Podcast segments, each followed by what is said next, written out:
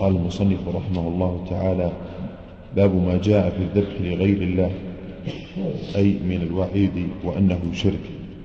قال المصنف رحمه الله تعالى وقول الله تعالى قل إن صلاتي ونسكي ومحياي ومماتي لله رب العالمين لا شريك له وبذلك أمرت وأنا أول المسلمين. قال ابن كثير رحمه الله يأمره تعالى أن يخبر المشركين الذين يعبدون غير الله ويذبحون لغير اسمه بأنه أخلص لله صلاته وذبيحته. إيش؟ يأمر تعالى. يأمره تعالى أن يخبر المشركين الذين يعبدون غير الله ويذبحون لغير اسمه بأنه أخلص لله صلاته وذبيحته لأن المشركين يعبدون الأصنام ويذبحون لها. فأمره الله تعالى بمخالفتهم. والانحراف عما هم فيه والإقبال بالقصد والنية والعزم على الإخلاص لله تعالى. قال مجاهد النسك الذبح في الحج والعمرة. وقال الثوري عن السدي عن سعيد بن جبير ونسكي ذبحي وكذا قال الضحاك. إيش؟ وقال إيش؟ قوله. وقال الثوري عن السدي عن سعيد بن جبير. الأول قال ما؟ قال مجاهد نعم. النسك الذبح في الذبح في الحج والعمرة. وقال يعني الثوري ما يتقرب بهم في الحج والعمرة. في العمرة هي إذا أهدى وفي الحج إذا كان متمتع وقال نعم. نعم هو هو الظاهر الصد. نعم هذا هو الظاهر. نعم وقال الثوري عن السدي عن سعيد بن جبير ونسكي ذبحي وكذا قال الضحاك. وقال غيره ومحياي ومماتي أي وما آتيه في حياتي ومت عليه من الإيمان والعمل الصالح. وقوله وقال غيره ومحياي ومماتي أي وما آتيه في وما آتيه في حياتي ومت عليه من الإيمان والعمل الصالح. نعم. قالوا في نسخة وما أموت. وما أموت؟ نعم. نعم. يعني وما أموت ما أفعله في حياتي من الإيمان والعمل الصالح وما أموت عليه. نعم. لله رب العالمين خالصا لوجهه لا شريك له وبذلك الإخلاص أمرت وأنا أول المسلمين أي من هذه الأمة لأن إسلام كل نبي متقدم, متقدم إسلام أمته. قال قتادة وأنا أول المسلمين أي من هذه الأمة.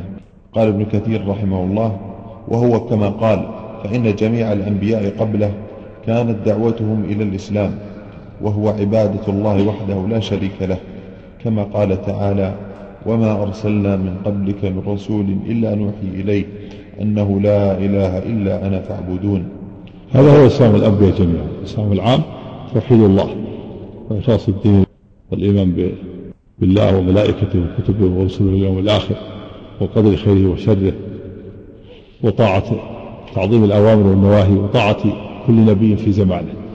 نعم أما الشرائع فإنها تختلف. قال تعالى لكل جعلنا منكم شرعة ومنهاجا. كل نبي له شريعة نعم. وذكر آيات في هذا المعنى. ووجه مطابقة الآية للترجمة أن الله تعالى تعبد عباده بأن يتقربوا إليه بالنسك كما تعبدهم بالصلاة وغيرها من أنواع العبادة. فإن الله تعالى أمرهم أن يخلصوا جميع أنواع العبادة له دون كل ما سواه. فإذا تقرب إلى غير الله بالذبح أو غيره من أنواع العبادة فقد جعل لله شريكا في عبادته وهو ظاهر في قوله لا شريك له. نفى أن يكون لله تعالى شريك في هذه العبادات وهو بحمد الله واضح. قال المصنف رحمه الله تعالى وقوله فصل لربك وانحر. قال شيخ الإسلام رحمه الله تعالى أمره الله أن يجمع بين هاتين العبادتين وهما الصلاة والنسك. نعم هذه العبادة البدنية والعبادة المالية تقرب بها إلى الله. نعم. الدالتان على القرب والتواضع والافتقار وحسن الظن وقوة اليقين وطمأنينة القلب إلى الله وإلى عد وإلى عدته. الله وإلى عدته. الدالتان. الدالتان. الدالتان على القرب والتواضع والافتقار وحسن الظن وقوة اليقين وطمأنينة القلب إلى الله وعدته. وعدته يعني وعده يعد سبحانه بما وعد به من الثواب. والصلاة فيها تواضع وجعل الوجه على الأرض وتعفيره بالتراب وإرغامه على الأرض تواضعا لله. وكذلك الذبيحة فيه تواضع ذبح يتقرب برقة نبي الله ويطعم من لحمها الفقراء. نعم.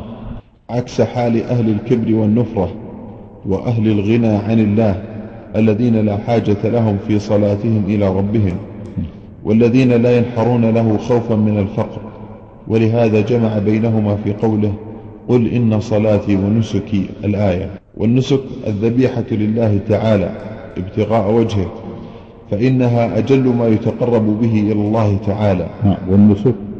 والنسك الذبيحة لله تعالى نعم. ابتغاء وجهه. فإنهما أجل ما يتقرب به إلى الله تعالى. فإنهما يعني الصلاة والذبح. نعم. فإنهما أجل ما يتقرب به إلى الله تعالى. فإنه أتى فيهما بالفاء الدالة على السبب لأن فعل ذلك سبب للقيام بشكر ما أعطاه الله تعالى من الكوثر. فصل إن أعطيناك الكوثر فصل فإنه فإنه أتى فيها بفاء نعم. فإنه أتى فيهما بالفاء الدالة على السبب لأن فعل ذلك سبب للقيام بشكر ما أعطاه الله تعالى من الكوثر. نعم إن أعطيك الكوثر يعني فاشكر الله بالصلاة والذبح. فصل لربك نعم. وأجل العبادات البدنية الصلاة وأجل العبادات المالية النحر. وما يجتمع للعبد في الصلاة لا يجتمع له في غيرها. كما عرفه أرباب القلوب الحية. وما يجتمع له في النحر إذا قارنه الإيمان والإخلاص من قوة اليقين وحسن الظن أمر عجيب. إيش وما يجتمع له في الصلاة؟ نعم. وما يجتمع للعبد في الصلاة لا يجتمع له في غيرها كما عرفه أرباب القلوب الحية. وما يجتمع له في النحر إذا قارنه الإيمان والإخلاص من قوة اليقين وحسن الظن أمر عجيب. وكان صلى الله عليه وسلم كثير الصلاة كثير النحر. انتهى.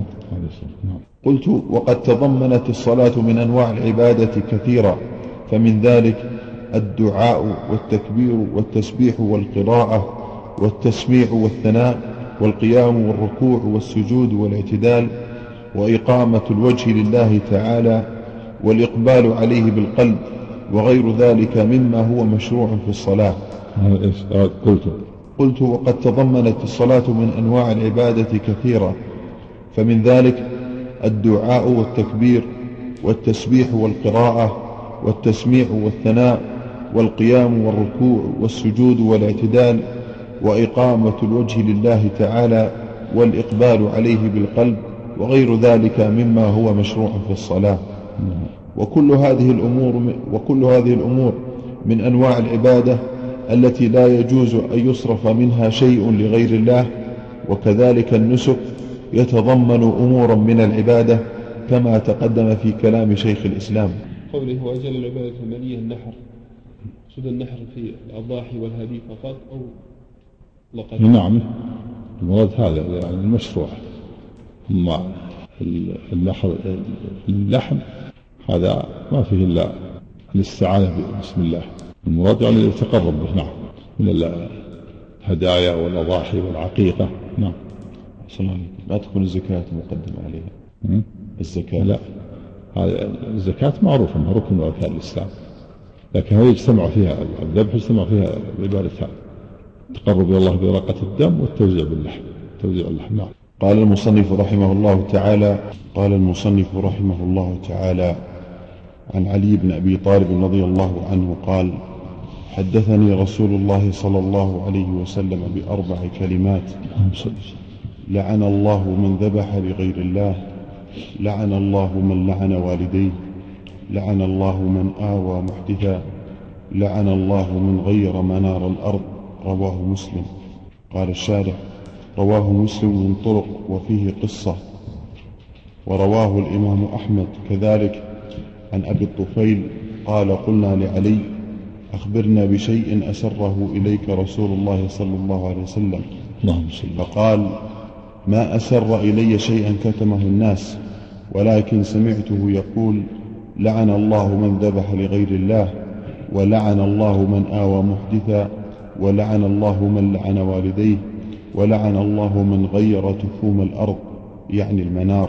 وهذا فيه الرد على الشيعة الذين يقولون إن إن أهل البيت عندهم أشياء خاصة. سر إليهم النبي صلى الله عليه وسلم.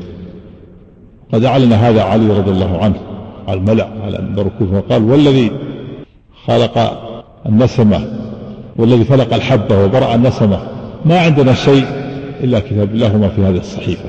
وأخذ الصحيفة فإذا فيها أسنان الإبل ولا يقتل مسلم كافر وذمة المسلمين واحدة يسعى بها أدناهم هذا في رد على الشيعة اللي يقولون أهل البيت عندهم أشياء خاصة من ومن ذلك خصهم بها ومن ذلك الولاية والإمارة وأن نص على أئمة منصوصين معصومين وأن الخليفة الأول هو علي ثم الحسن ثم الحسين حتى يصلوا إلى محمد الحسن المهدي الذي دخل سجاب سامرة يقول ولكن أهل السنة والصحابة كفروا وارتدوا بعد وفاة النبي صلى الله عليه وسلم وأخفوا النصوص وولوا أبا بكر زورا وبهتانا ثم ولوا عمر زورا وبهتانا ثم ولوا عثمان زورا وبهتانا ثم وصل سيدنا أبو إلى الخليفة الأول. هكذا يزعم الرافضة قبحهم الله. نعم. وهذا من أبطال الباطل. فعلي بين له هذا ما عندنا شيء. ما ما كتب ما عندنا شيء خاص. إلا كتاب الله وما في هذه الصحيفة وبين لهم فيها أسنان الإبل لا يسقط المسلم بكافر الذمة المسلمين واحدة وليس فيها ما يزعمه الرافضة. أشياء خصهم بها وأن وأن الولاية والخلافة في علي ومن بعده. نعم.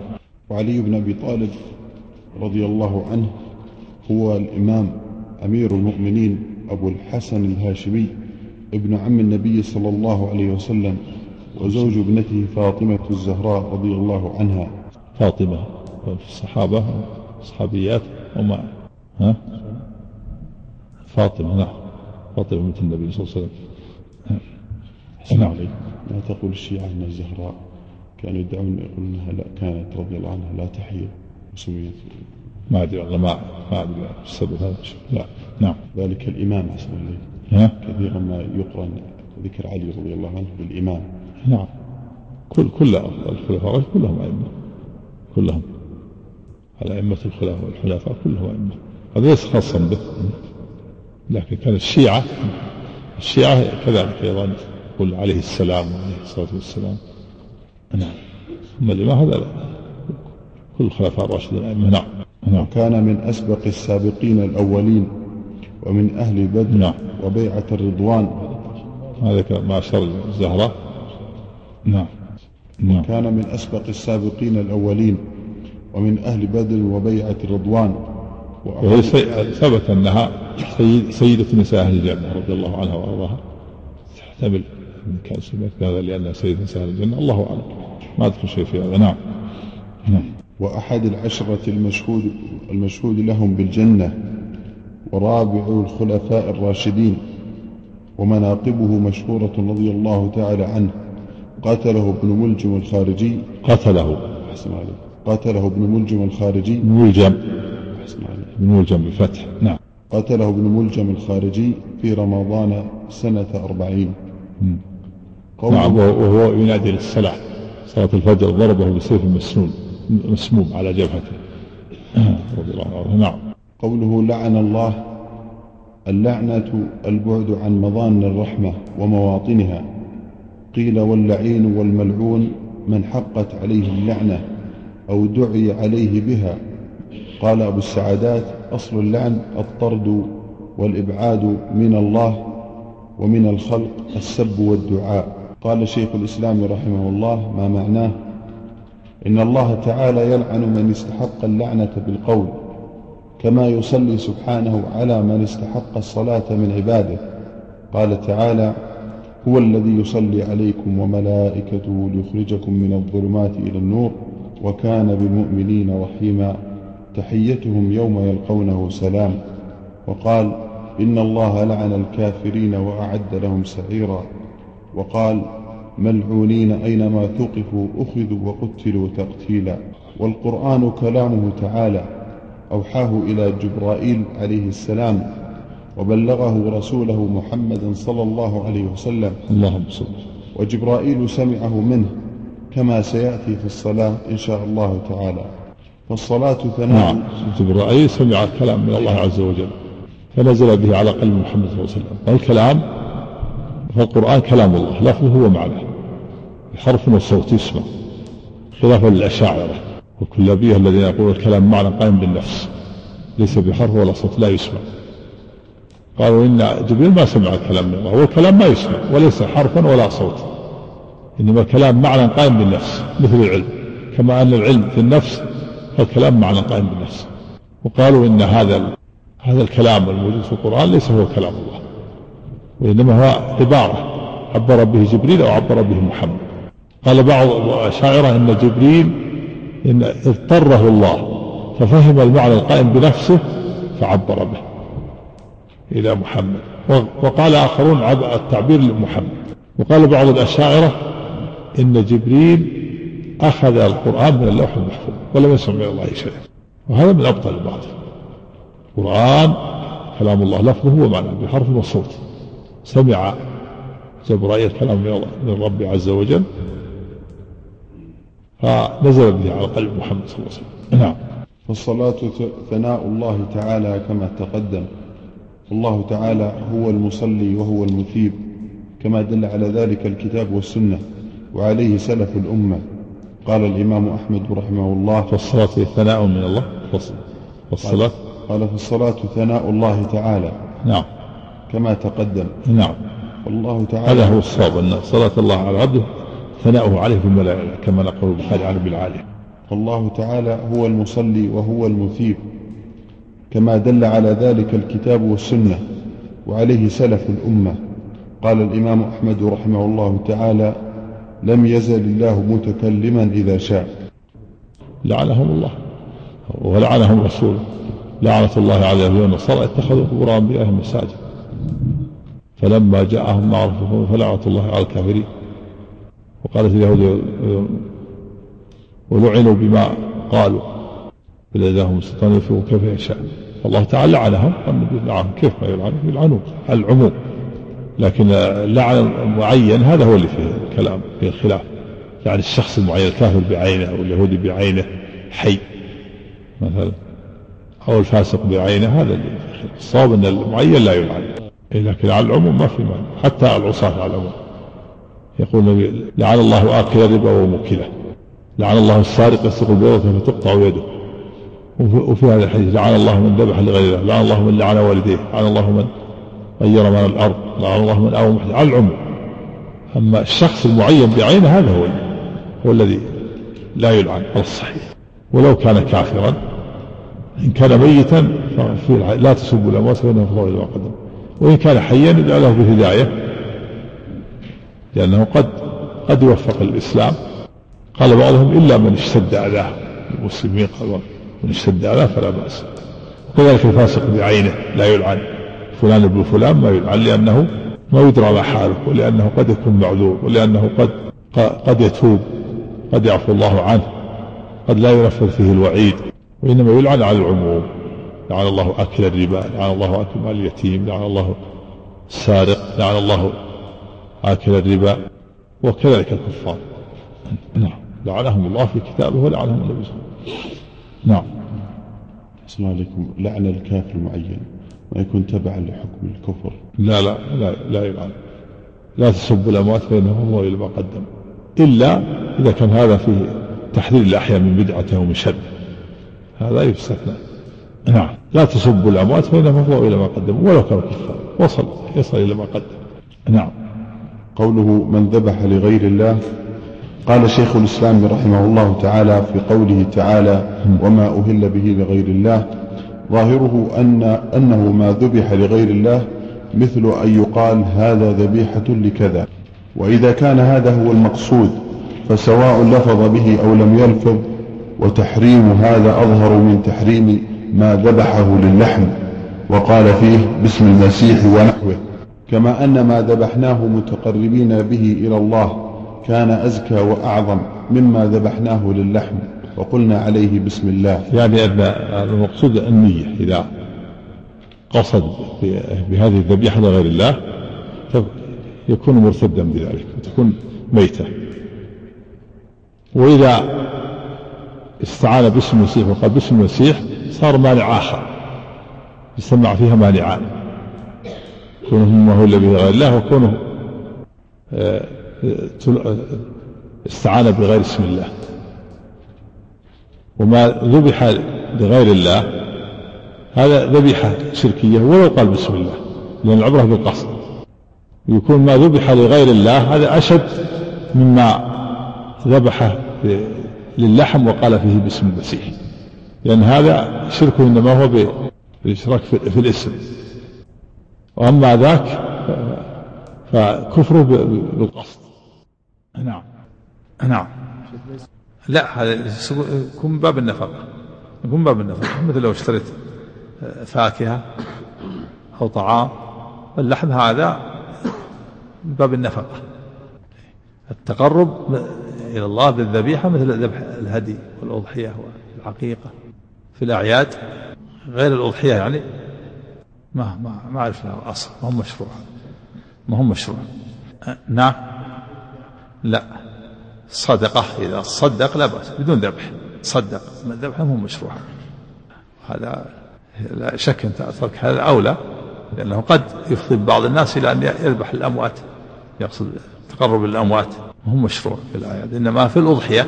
الأضحية هذا للأموات فيها خلاف بين العلم أما في عيد الفطر لا هم مشروع. نعم. في هذا ما مقصود يعني جمع إخوانه حتى يعرفوا مكانه يدعو له بالبركة ما هو. مثل وكذلك ذبيحة القدوم المسافر حتى يسلموا عليه. فإذا حرم ما قيل فيه باسم المسيح أو الزهرة فلا يحرم ما قيل فيه لأجل المسيح أو الزهرة أو قصد به ذلك أو لا. يعني النية أشد نية التقرب أشد من الاستعانة بالاسم. نعم. فإن العبادة لغير الله أعظم كفرا من الاستعانة بغير الله. نعم. فإذا قال نوى هذه الذبيحة للمسيح هذه نية هي التقرب وإذا ذبح ذبيحة ليأكلها وقال باسم المسيح هذا استعان بالاسم بس. باسمه. أيهما أشد؟ شرك. الأول أشد. ولو قال على الأول بسم الله. العبرة بالنية. لو قال بسم الله ألف مرة وهو يقصد بها غير الله صارت شرك. يعني العبرة بالنية. يذبح يذبح للصنم لكن قال بسم الله. ما يفيد الاستعانة لكن شخص يذبح ذبيحة ليأكلها لحم ما هو بيتقرب لكن قال بسم المسيح صارت شرك. لأنها ما أهل به لغير الله. ولكن الذبيحة الأولى أشد وأوغل في الشرك والكفر. نعم. وعلى هذا فلو ذبح لغير الله متقربا إليه لحرم. و... وعلى هذا. وعلى هذا فلو ذبح لغير الله متقربا إليه لحرم. وإن قال فيه بسم الله. نعم ما يفيد. لأن العبرة بالقصد. ما يفيد كونه يقول بسم الله وهو يقصد ذبيحة التقرب لغير الله. نعم. كما قد يفعله طائفة من منافقي هذه الأمة الذين قد يتقربون إلى الكواكب بالذبح والبخور ونحو ذلك. وإن كان هؤلاء مرتدين لا تباح ذبيحتهم بحال. كما كما قد يتقرب. كما قد يفعله طائفة من منافق هذه الأمة الذين قد يتقربون إلى الكواكب بالذبح والبخور ونحو ذلك. يعني وقد يقولون بسم الله يعني في الظاهر أمام الناس. لكن العبرة بالتقرب إذا كانوا يتقربون إلى الكواكب فهم كفار بها. نعم. وإن كان هؤلاء مرتدين لا تباح ذبيحتهم بحال لكن يجتمع في الذبيحة مانعان. الأول أنه مما أهل به لغير الله والثاني أنها ذبيحة مرتد. نعم. ففيها مانعان كفريان الأول أنها أنه أهل به لغير الله قصد به التقرب إلى الكواكب. والثاني أنه مرتد منافق. وذبيحة المنافق ذبيحة ذبيحة مرتد. فيكون اجتماع فيها مانع أنها ذبيحة مرتد وأنها قصد بها التقرب للكواكب. قلت هذا لا اختلاف فيه بين العلماء. وأما إذا ذبح للحم وذكر على الذبيحة اسم المسيح أو الزهرة ونحو ذلك فهذا الذي فيه خلاف العلماء. إيش؟ قلت قلت. قلت هذا لا اختلاف فيه بين العلماء. وأما إذا ذبح للحم وذكر علي وذكر على الذبيحة اسم المسيح أو الزهرة ونحو ذلك فهذا الذي فيه خلاف العلماء. وكلام شيخ الإسلام هذا يدل على أنه يقول بتحريمه ووافقه على ذلك بعض العلماء. وذكر القرطبي يعني يعني إذا قال باسم المسيح وهو لا يقصد بها يقصد بها لا يقصد بها التقرب لغير الله. إنما استعان باسم باسم غير اسم الله. نعم. وذكر القرطبي في تفسير في تفسير قوله تعالى ولا تأكلوا مما لم يذكر اسم الله عليه. ثم استثنى قوله وطعام الذين أوتوا الكتاب حل لكم. يعني ذبيحة اليهودي والنصراني. وإن كان النصراني يقول عند الذبح باسم المسيح. واليهودي يقول باسم عزير وذكر قول عطاء نعم. كل من ذبيحة النصراني وإن قال باسم المسيح لأن الله تعالى قد أباح ذبائحهم وقد علم ما يقولون. وهذا إذا لم تعلم إذا لم تعلم أنه قال باسم المسيح ولم تعلم أنه ذبح بغير الطريقة الشرعية أما إذا علمت بأنه يقول باسم المسيح لا تأكل أو علمت يذبح بالصاق أو بالخنق حتى المسلم المسلم إذا خنقه أو ضربه ما تأكل. فكيف تأكل ذبيحة اليهودي والنصراني؟ لكن إذا جهلت الحال فإنك تأكل. عملا بقول الله تعالى وطعام الذين أوتوا الكتاب حل لكم. وطعامهم والمراد بطعامهم ذبائحهم. إذا جهلت الحال تأكل. أما إذا علمت أنه قال باسم المسيح أو خنقها أو ذبحها بالصاع فلا تأكل. والآن الذبائح والمجازر في الخارج الآن كثر الكلام فيها وأنها وأنها تذبح بغير الطريقة الإسلامية. وما دام كثر الكلام فينبغي الإنسان الاحتياط لدينه. والحمد لله الآن الذبائح والدجاج موجودة الآن في البلد. فلا حاجة إلى أخذ الذبائح من في الخارج. إلا ذبائح مجازر معروفة أو عليها إشراف معروف بأنها تذبح على الطريقة الإسلامية. لأنه كثر الكلام ممن شاهدها ورأوها أنهم يذبحون بغير الطريقة الإسلامية. ها؟ والله طيب أحوط. ما دام كثر الكلام فيه. نعم. الأصل أنك تأكل هكذا. هذا هو الأصل كما في الآية. لكن ما دام كثر الكلام الآن من ثقات بأن المجازر يذبحون على غير الطريقة الإسلامية على الطريقة الشرعية ينبغي الإنسان يحتاط بدينه نعم. وذكر مثله عن القاسم بن مخيمرة وهو قول الزهري وربيعة والشعبي ومكحول وروي عن عبادة بن الصامت وأبي, وأبي الدرداء رضي الله عنهم من الصحابة. انتهى ملخصا. ثم قال ومن هذا الباب ما يفعله الجاهلون بمكة من الذبح للجن ولهذا روي عن النبي صلى الله عليه وسلم أنه نهى عن ذبائح الجن. انتهى. نعم. لأنه ما ذبح لغير الله ما هل به لغير الله نعم.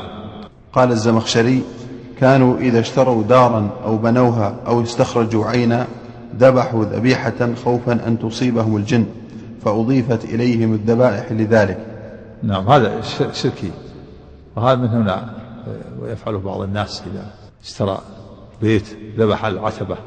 لمنع الجن أو اشترى دار إذا اشترى دار مثلا بعضهم إذا اشترى سيارة ذبح حتى بعضهم سمعت بعض بعض الحدود على الحدود العراقية يقول بعض بعضهم إذا وظب السيارة يذبح للجن لأنه تأثر بهناك بأولئك. هذا كله داخل في هذا الشرك. نعم نعم نعم. قال أخرجه ابن الجوزي في موضوعات الكبرى من حديث أبي هريرة وقال فيه عبد الله بن أذينة وذكر الذهبي في الميزان معزوا إلى ابن حبان وأخرجه البيهقي في السنن مرسلا. أو حتى ولو صح معروف أنها أن من ذبح لغير الله يكون ذبح شركية للجن أو لغيرهم. نعم. إنه ما يمكن ما ما يجتمع الأمران ما يجتمع شرك وتوحيد. إذا قصد أن دفع هذا الجن صارت مما هو لغير الله صارت مشتركة. والله تعالى يقول في هذه قلت أنا أغنى الشركاء عن الشرك. من عمل عملا أشرك فيه مع غيري تركته وشركه وذكر إبراهيم المروزي أن ما ذبح عند استقبال السلطان تقربا إليه أفتى أهل بخارى بتحريمه لأنه مما أهل لغير الله. قوله لعن الله من لعن والديه. نعم يعني إذا أقبل السلطان ووصل إليهم ذبحوه أمامه فأفتوا بتحريمه لأن هذا مما أهل به لغير الله. نعم. قوله لعن الله من لعن والديه يعني نعم. أباه وأمه. نعم. وإن عليا وفي الصحيح أن رسول الله صلى الله عليه وسلم قال من الكبائر شتم الرجل والديه قالوا يا رسول الله وهل يشتم الرجل والديه؟ قال نعم يسب أبا الرجل يسب أبا الرجل فيسب أباه ويسب أمه فيسب أمه.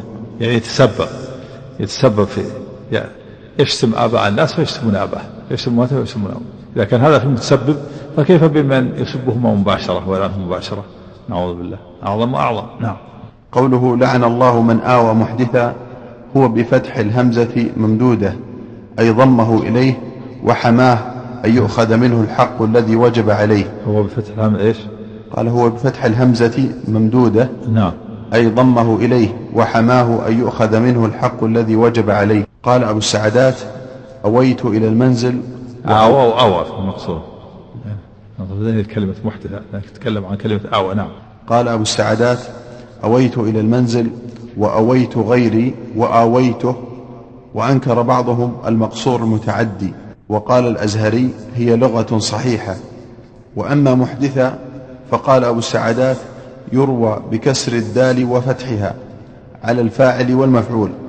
فمعنى الكسر من نصر من نصر جانيا وآواه وأجاره من خصمه. وحال بينه وبين أن يقتص منه. والفتح. هذا المحدث. من أو محدثا يعني أجاره وحماه ونصره. إنسان مثلا قتل شخص فجاء شخص وآواه ومنع أن يقام عليه الحد. هذا ملعون. أو نعم أو منع من يقام عليه الحد زاني أو سارق فهو داخل في هذا. محدث. أو أو المحدث يعني حماه ونصره وأجاره ومنعه من أن يقام عليه الحد أو يقتص منه. وهذا المحدث يعني أحدث في الدين أحدث قتل بغير حق أو زنى أو سرق. نعم. والفتح هو الأمر المبتدع نفسه ويكون معنى الإيواء فيه الرضا به والصبر عليه. نعم من آوى محدثا. هذا بالفتح. يعني رضي بالحدث في الدين رضي بالبدعة رضي بالمعصية رضي بالكبيرة استحبها. محدثا بالفتح نعم. والفتح هو الأمر المبتدع نفسه ويكون معنى الإيواء فيه الرضا به والصبر عليه فإنه إذا رضي بالبدعة وأقر فاعلها ولم ينكر عليه فقد آواه. ولم ينكر. ولم ينكر عليه فقد آواه. الصبر الصبر عليه نعم. قال ابن القيم رحمه الله تعالى هذه الكبيرة تختلف مراتبها باختلاف مراتب الحدث باختلاف مراتب الحدث بنفسه فكلما كان الحدث في نفسه أكبر كانت الكبيرة أعظم. قوله لعن الله من غير منار الأرض بفتح الميم علامات حدودها. قال في النهاية أي معالمها وحدودها. بفتح الميم؟ قال بفتح الميم منع نعم. علامات حدودها. نعم. قال في النهاية أي معالمها وحدودها. واحدة تخم. واحدها تخم. قيل أراد حدود الحق. ها؟ قال في النهاية في مادة تخ... تخم. قال في النهاية في مادة تخم ملعون من غير تخوم الأرض أي معالمها وحدودها. نعم. واحدة تخم. وقيل أراد حدود الحرم أراد حدود الحرم خاصة. وقيل هو عام في جميع الأرض. وأراد المعالم التي يهتدى بها في الطريق. وقيل هو أن يدخل الرجل في ملك غيره فيقتطعه ظلما. قال وروي تخوم بف... تخوم بفتح التاء على الإفراد. ولا ولا مانع من إرادة المعاني كلها. معالم الأرض يشمل مع حدود الحرم تغييرها يشمل العلامات التي جعلت على المسافرين يزيلها حتى يضل الناس حتى يضل المسافرين. علامات وضعت في الطريق في السفر يقول كذا هذا طريق كذا هذا طريق ثم يزيلها. وكذلك أيضا ما بينك وبين جارك في الأرض يقدم المراسيم قدمها حتى يأخذ من من من أرض جاره وفي الحديث من ظلم قيل شبر من الأرض طوقه يوم القيامة من سبع أراضين بعض الناس إذا صار بينه وبين جاره مراسيم قد أخرها أو قدمها حتى يأخذ من ملك جاره هذا شأن هذا تغيير لمال الأرض. تغيير لمال الأرض تأخذ من من المراسيم اللي بينك وبين جارك حتى تأخذ من أرضه. أو ويشمل أيضا منار الأرض العلامات التي يهتدي بها المسافرون فيزيلها حتى يضل المسافرين. وكذلك يشمل حدود الحرم أيضا. وأراد المعالم التي يهتدى بها في الطريق. وقيل هو أن يدخل الرجل في ملك غيره فيقتطعه ظلما. قال وروي تخوم بفتح التاء على الإفراد وجمعه تخم تخم بضم التاء والخاء. قال وروي. قال وروي تخوم بفتح التاء على الإفراد وجمعه تخم بضم التاء والخاء. انتهى. وتغييرها أن يقدمها أو يؤخرها. فيكون هذا من ظلم الأرض الذي قال فيه النبي صلى الله عليه وسلم من ظلم, شب من ظلم شبرا من الأرض طوقه يوم القيامة من سبع أراضين. ففيه جواز لعن أهل الظلم من غير تعيين. نعم جواز لعن من غير تعيين. هذا هو الصواب. لعن الله من غير ما الأرض لعن الله من العمد ما ما عين. لكن فلان ابن فلان لي فعل كذا ما يلعن على الصحيح. نعم. وأما لعن الفاسق المعين ففيه قولان. أحدهما أنه جائز اختاره ابن الجوزي وغيره. والثاني لا يجوز اختاره أبو بكر عبد العزيز وشيخ الإسلام. أبو بكر عبد العزيز غلام الخلال. نعم. وهذا الأرجح الأرجح أنه لا يلعن المعين وإنما يلعن على العموم. إلا إذا كان في مصلحة كان في مصلحة التحذير من بدعته لا بأس. نعم. وقال النووي رحمه الله تعالى واتفق العلماء على تحريم اللعن فإنه في اللغة الإبعاد والطرد وفي الشرع الإبعاد من رحمة الله. فلا يجوز أن يبعد من رحمة الله من لا يعرف حاله وخاتمة أمره معرفة قطعية. فلهذا قالوا لا يجوز لا يجوز لعن أحد بعينه مسلما كان أو كافرا أو دابا إلا من علمنا بنص شرعي أنه مات على الكفر أو يموت عليه كأي كأبي جهل وإبليس. نعم جيد كلام النووي جيد. لأنها ما تستحق اللعن لأنها ليست آه ليست مكلفة. كيف تلعن؟ ثبت أن امرأة لعنت دابة فقال لا تصحبنا دابة ناقة ملعونة. فأمر النبي صلى الله عليه وسلم بأن يؤخذ ما عليها من متاع. قال الرجل فرأيتها تمشي ليس عليها شيء. هذا يعني تأديب. وتعزير لصاحبها. ما في كيف تلعن الدابة وهي ليس ليست مكلفة. نعم. وأما اللعن بالوصف فليس بحرام. وصف يعني على العموم. لعن الله السارق لعن الله شارب الخمر لعن الله آكل الربا. هذا بالوصف. نعم.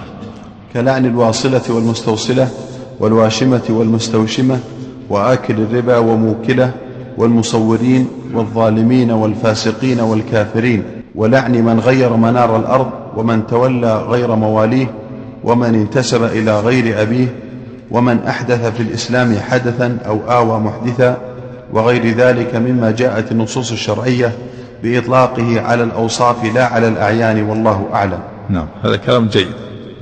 نعم. قال المصنف رحمه الله تعالى هذا من تغيير منار الأرض. أي حجارة أي حجارة شيخ من غير حاجة يقول ما أغيرها لأن هذا من تغيير منار الأرض. تغيير منار الأرض خاص بهذا إما المراسيم اللي بينك وبين جارك أو آه، الأعلام التي يهتدي بها المسافرون أو حدود الأرض. أما الأحجار العادية اللي ما فيها ما إلا إذا كانت علامة مرسام علامة للطرق الطرق لا يغير. أما حجر عادي لا بأس قال إلا الشيطان المريد لعنه الله. لكن الاستعاذة بالله من شره أحسن. نعم. استعاذ بالله منه. نعم. ما ما أذكر هذا. أظن جاء في بعضها أنه إذا لعن آه، انتفخ وتعاظى لكن جاء النبي صلى الله عليه وسلم عرض نفسه قال ألعنك بلعنة الله جاء جاء بالشهاب. والله تعالى يقول لا شيطان مريدا لعنه الله. يحتاج إلى نظر الجمع إن صح الحديث. ما ما أعرف لهذا أصل يكفي يدعو له بالهداية. يدعو له بالهداية. ولما تأخرت الدوس عن الإسلام. قالوا رسول الله إن دوس تأخروا عليه. ادعوا الله عليهم. قالوا هلكت دوس فقال اللهم اهدي دوسا وأت بهم. فهداهم الله وجاءوا مسلمين. قال المصنف رحمه الله تعالى وعن طارق بن شهاب أن رسول الله صلى الله عليه وسلم قال دخل الجنة رجل في ذباب ودخل النار رجل في ذباب. قالوا وكيف ذلك يا رسول الله؟ قال مر رجلان على قوم لهم صنم لا يجاوزه أحد حتى يقرب له شيئا. قالوا لأحدهما قرب. قال ليس عندي شيء أقرب. قالوا له قرب ولو ذبابا. فقرب ذبابا فخلوا سبيله فدخل النار. وقالوا للآخر قرب. قال ما كنت ليقرب لأحد شيئا دون الله عز وجل. فضربوا عنقه فدخل الجنة. رواه أحمد. قال الإمام ابن القيم رحمه الله تعالى هذا طالب شاب صحابي صغير يكون مرسل صحابي وفيه أن عظم الشرك ولو كان في نفس الفاعل قليلا فإن هذا الرجل دخل النار بسبب تقريب ذباب لأنه قرب ذبابا. وهل هو مكره أو غير مكره؟ قيل إنه إن هذا في شرع من قبله وأنه لم يرخص له وإن كان مكرها وأنه في شرعنا ليس لا في شرعنا يكون المكره معذور. أما هو لم يعذر لأنه في شرع من قبلنا ولكن هذا ليس به لأن الظاهر أن هذا الرجل ما وصل إلى حد ذكره. لأنه قالوا له قرب قال ما عندي شيء قرب. ولا مانع ولم يمانع فلما رأوا أنه موافق قالوا قرب ولو ذبابا إذا كنت موافق على الشرك يكفينا ولو ذباب فما امتنع. ظاهر أنه ما امتنع. وإنما قال ما عندي شيء أقرب قالوا قرب ولو ذبابا فقرب مرسل الصحابي حجة لأن لأنه محمول على أنه سمع من الصحابة. لا يروي إلا عن الصحابة. نعم. قال ابن القيم رحمه الله تعالى قال الإمام أحمد حدثنا أبو معاوية قال حدثنا الأعمش عن سليمان بن ميسرة عن طارق بن شهاب يرفعه قال دخل الجنة رجل في ذباب الحديث. حاشية عليكم قال ذكر ابن القيم في جواب الكافي وقال الحافظ سليمان بن عبد الله في تيسير العزيز الحميد ذكره المصنف معزوا لأحمد وأظنه تبع ابن القيم في عزوه لأحمد. وقد طالعت المسند فما رأيته فيه. إيش؟ نقول إيش؟ ونحسن عليكم. تعليق. ذكر المرجع نعم ابن القيم في جواب الكافي وقال الحافظ سليمان بن عبد الله رحمه الله في تيسير العزيز الحميد ذكره المصنف معزوا لأحمد وأظنه تبع ابن القيم في عزوه لأحمد وقد طالعت المسند فما رأيته فيه. قوله إن طالعت المسند في المجد ما- ما له وجه الآن. طارق بن شهاب هو البجلي الأحمسي أبو عبد الله. رأى النبي صلى الله عليه وسلم وهو رجل. قال البغوي ونزل الكوفة وقال أبو داود رأى النبي صلى الله عليه وسلم ولم يسمع منه شيئا. قال الحافظ إذا ثبت أنه رأى النبي صلى الله عليه وسلم فهو صحابي وإذا ثبت أنه لم يسمع منه فروايته عنه مرسل صحابي وهو مقبول على الراجح. وكانت وفاته على ما جزم به ابن حبان سنة ثلاث وثمانين. قوله دخل الجنة رجل في ذباب أي من أجله لأن في تأتي للتعليل. نعم في السببية يعني بسبب في السببية والتعليل دخل رجل يعني علة دخوله الذباب في سبب بسبب ذباب. وإذا كان الذي يقرب ذباب يدخل النار فكيف بمن قرب القرابين؟ ذبائح والإبل والبقر والغنم كما يوجد الآن في كثير من البلدان في قبر البدوي وغيرها من القبور والحسين وغيرها تذبح الذبائح من الإبل والبقر والغنم. يكون أعظم وأعظم. لكن الذي قرب ذبابا يدخل النار فكيف بمن قرب قرابين إبل وبقر وغنم؟ من أعظم وأعظم. نعم. هذه دخلت امرأة النار في هرة. نعم. بسبب قوله قالوا وكيف ذلك يا رسول الله؟ كأنهم تقالوا ذلك وتعجبوا منه. فبين لهم النبي صلى الله عليه وسلم ما صير لهم هذا الأمر الحقير عندهم عظيما. يستحق هذا عليه الجنة ويستوجب الآخر عليه النار. قوله فقال مر رجلان على قوم لهم صنم. الصنم ما كان منحوتا على صورة. قوله لا نعم يجاوزه والوثن ما كان معبودا على غير الصورة. الوثن أعم. فكل صورة كل صورة وثن وليس كل وثن صورة. الصنم ما كان منحوتا على الصورة صورة إنسان أو حيوان أو طير أو دابة. والوثن يشمل هذا وهذا. فالخشبة إذا عبدت يسمى وثن ولا تسمى صنم. والإنسان إذا عبد يسمى صنم ووثن يعني واحد. فما عبد على صورة يسمى صنم. وما عبد على غير الصورة يسمى وثن ولا يسمى صنم. قوله لا يجاوزه أي لا يمر به ولا يتعداه أحد. حتى يقرب له شيئا وإن قل.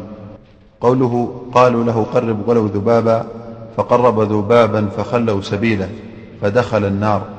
وفي هذا بيان عظمة الشرك ولو في شيء قليل وأنه يوجب النار. كما قال تعالى إنه من يشرك بالله فقد حرم الله عليه الجنة ومأواه النار وما للظالمين من أنصار.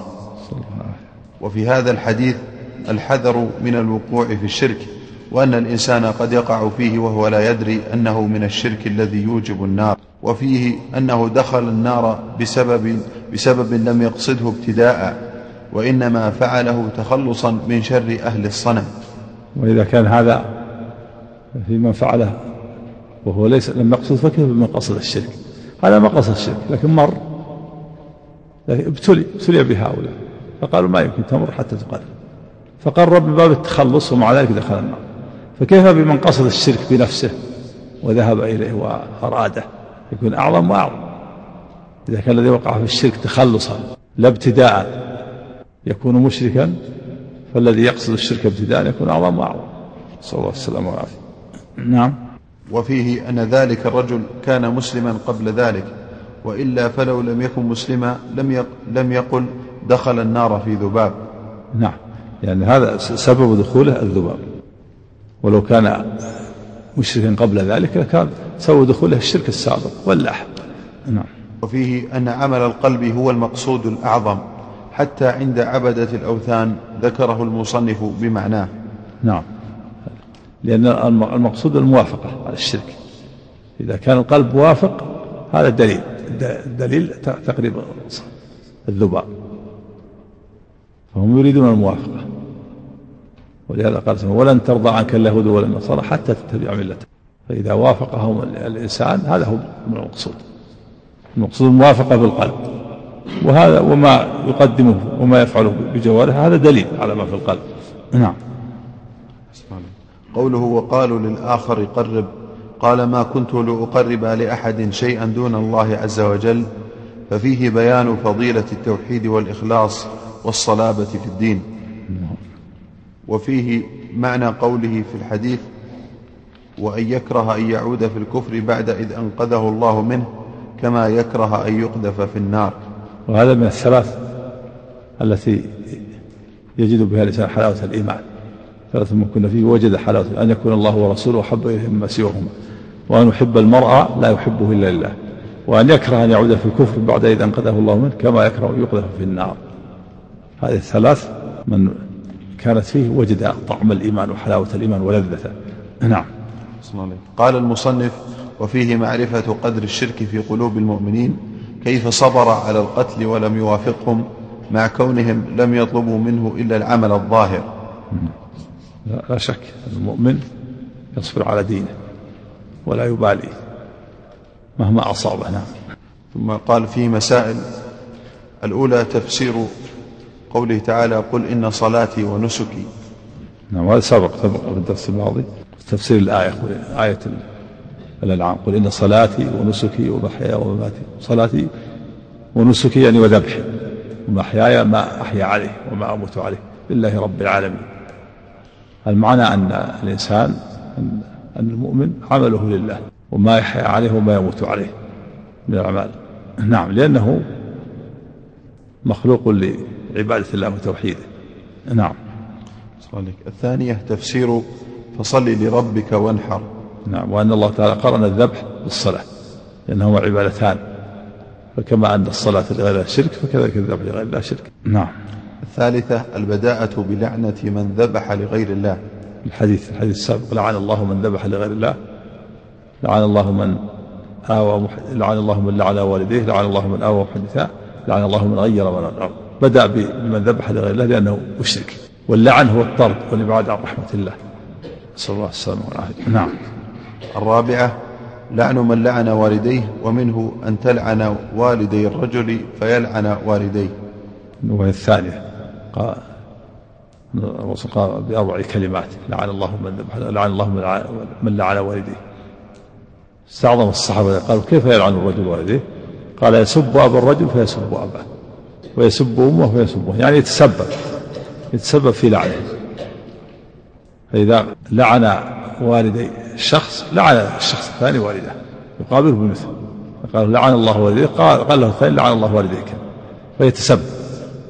وإذا كان هذا في من تسبب فمن لعنه مباشرة أعظم وأعظم. الصحابة استعظموا هذا. وكيف يلعن الرجل والديه؟ قال يتسبب في لعن والديه. يسب أبا الرجل فيقابله فيسب أباه. ويسب أمه فيرد عليه ويسب أمه. إذا تسبب في لعنهما فهو ملعون. فكيف بمن لعنهما مباشرة؟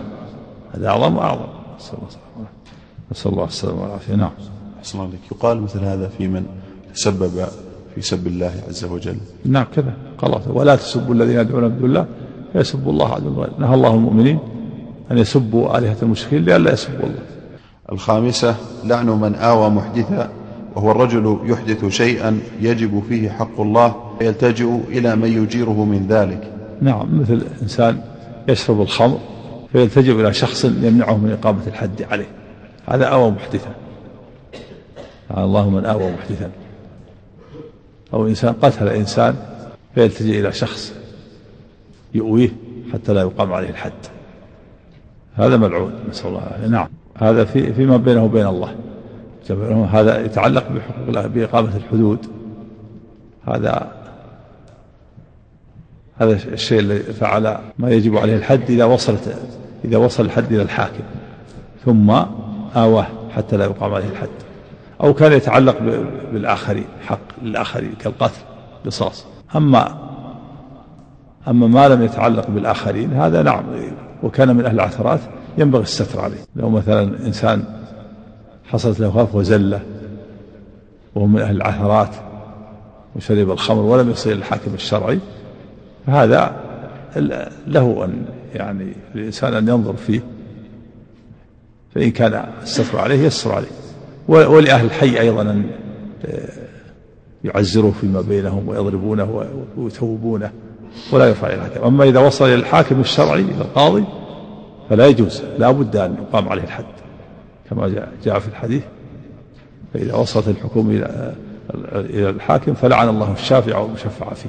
لما سرق رجل من صفان سرق ثوبه فرفعه إلى النبي صلى الله عليه وسلم فقال يا رسول الله عفوت عنه. فقال النبي هل هل كان ذلك قبل أن تأتيني؟ وصل الرسول والسلطان قال عفوت عنه الآن. قال هل كان قبل أن تأتيني؟ ما الآن خلاص. وصل للحاكم لا لابد أن يقام عليه الحد. فهذا الذي آوى محدثا إما أنه وصل إلى إلى الحاكم الشرعي أو أنه آه، يتعلق بحقوق الآخرين أو أنه مبتدع مظهر للبدع والشرور فلا ينبغي أن يستر عليه. أما ما ما لم يكن متعلقا بالآخرين وكان من أهل العثرات فهذا الإنسان له له أن يستر عليه. يستر عليه يتوب أو يؤدب يؤدبه أو يؤدبه أهل الحي ويسترون عليه. أما إذا كان من المجاهرين ينبغي أن يرفع المجاهرين أو المستهترين أو من الذين لهم سوابق فهذا لا ينبغي أن يستر عليه. السادسة لعن من غير منار الأرض وهي المراسيم التي تفرق بين حقك وحق جارك من الأرض فتغيرها بتقديم أو تأخير. هذا على أحد التفاسير. منار الأرض يعني المراسيم اللي بينك وبين جارك. يغير المرسام حتى يأخذ من حق جاره متر أو مترين أو ثلاثة. وقيل المراد بمنار الأرض الأعلام التي في الطرق يهتدي بها المسافرون. ولا مانع من شمول الحديث لهذا ولهذا يشمل هذا وهذا. فمن أخذ من حق جاره فهو ملعون ومن غير الأعلام التي يهتدي بها المسافرون في الطرقات فهو ملعون أيضا لأنه يضل الناس سبب في ضلال الناس. نعم. السابعة الفرق بين لعن المعين ولعن أهل المعاصي على سبيل العموم. نعم. اللعن على سبيل العموم لا بأس به. لعن الله السارق. جنس يعني جنس السارق. كما في الحديث لعن الله السارق يسرق البيضة فتقطع يده ويسرق الحبل فتقطع يده. لعن الله من شرب الخمر لعن الله المرابي لعن الله من أكل مال اليتيم لعن الله من غير هذا على العموم. أما فلان ابن فلان السارق ما يلعن على الصحيح. في خلاف لكن الصواب أنه لا يلعن بعينه. فلان ابن فلان لأن الشخص قد قد قد يتوب وقد يعفى عنه وقد يكون لم يعلم بالحكم. المقصود أن الصواب المعين لا يلعن بعينه وقال بعض أهل العلم يلعن لكن الصواب من قول العلماء أن المعين الشخص فلان فلان لا لا يلعن. ويدل على هذا قصة الرجل الذي جاء به النبي صلى الله عليه وسلم شرب الخمر. كان كثيرا ما يؤتى به ويشرب الخمر ويوجد في الخمر. وكان يلقب حمارا وكان يضحك النبي صلى الله عليه وسلم. فأوتي به مرة قد شرب الخمر فجلد. فقال رجل من القوم اللهم العنه ما أكثر ما يؤتى به. فقال النبي صلى الله عليه وسلم لا تلعنه فإنه يحب الله ورسوله. ولأن إقامة الحد كافي لا يحتاج إقامة الحد تطهير له. فلا يجمع له بين بين سبه ولعنه. الدعاء عليه باللعن وإقامة الحج عليه. نعم. الثامنة هذه القصة العظيمة وهي قصة الذباب. نعم. وأن فيها العظة والعبرة. حيث أن هذا الرجل دخل النار بسبب ذباب. ثم أيضا إنما قرب الذباب من باب التخلص. من باب التخلص لا لم يقصده ابتداء ومع ذلك دخل النار. هذه فيها العبرة. إذا كان الذي قدم شيئا ولو كان قليلا ولو كان يسيرا في نفس الإنسان يكون مشركا وقدمه أيضا للتخلص لا للابتداء فيكون حال من ابتدأ الشرك أو من أشرك أو من قدم شيئا أعظم من الذباب يكون حاله أعظم وأعظم في الشرك وأوغل في الشرك. فالصواب أن المكره معفو عنه. المكره لكن الم- المكره هو الذي لابد أن يكون الإكراه ملجئ يعني لا خيرة له فيه. يعني يوضع السيف على رقبته.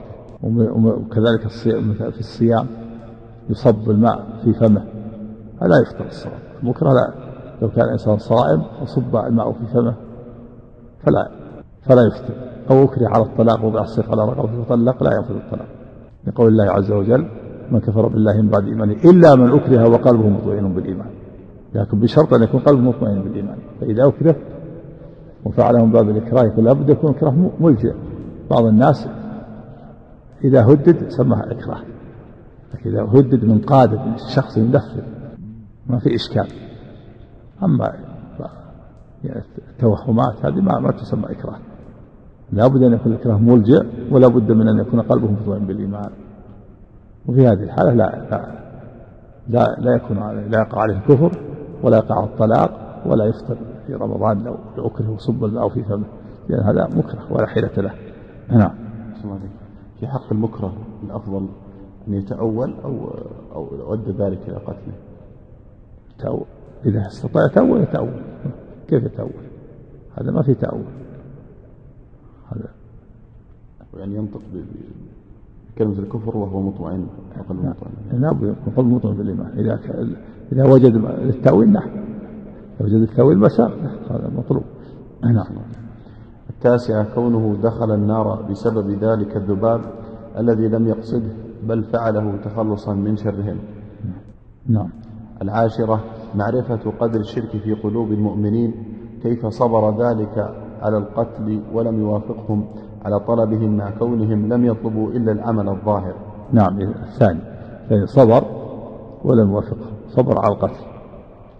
ولو كان ولو كان أمرا ظاهرا نعم. وهذا يعني قد يكون هذا في شرع من قبلنا وقد يكون هو صبر الآن وأراد أن يتحمل وإن كان له عذر في هذا. الحادية عشرة أن الذي دخل النار مسلم مثل ما حصل الامام أحمد رحمه الله فإنه صبر على في فتنه القول بخلق القرآن صبر على الحبس والجلد ومن أقرانه أقرانه العلماء من لم يصبر تأولوا وهم معذورون لكن الإمام أحمد أراد أن يحمل نفسه على الأمر الأشد وخشي أن يفتتن الناس وأن يقتدي به بعض الناس فيظن أنه أنه حق. فلذلك صبر. رحمه الله. نعم. الحادية عشرة أن الذي دخل النار مسلم لأنه لو كان كافرا لم يقل دخل النار في ذباب. نعم. صدق الثانية عشرة فيه شاهد للحديث الصحيح الجنة أقرب إلى أحدكم إلى أحدكم من شراك نعله والنار مثل ذلك. نعم. اشتراك النعل هو السير الذي على- سير الذي على ظهر القدم النار الجنة أقرب إلى أحدكم من شراك نعله والنار مثل ذلك. فهذا قتل فدخل الجنة. في, لحظة دخل الجنة نقلت روحه إلى الجنة. والكافر أيضا قد يموت على الكفر في الحال فتنقل روحه إلى النار. فالنار قريبة والجنة قريبة. ما بين الإنسان وبين هذا إلا أن يقال فلان مات. نعم. الثالثة عشرة معرفة أن عمل القلب هو المقصود الأعظم حتى عند عبدة الأصنام. نعم. ولذلك أرادوا أن يستدلوا على موافقة قلبه بتقريب الذباب. فلما قرب الذباب رضوا عنه.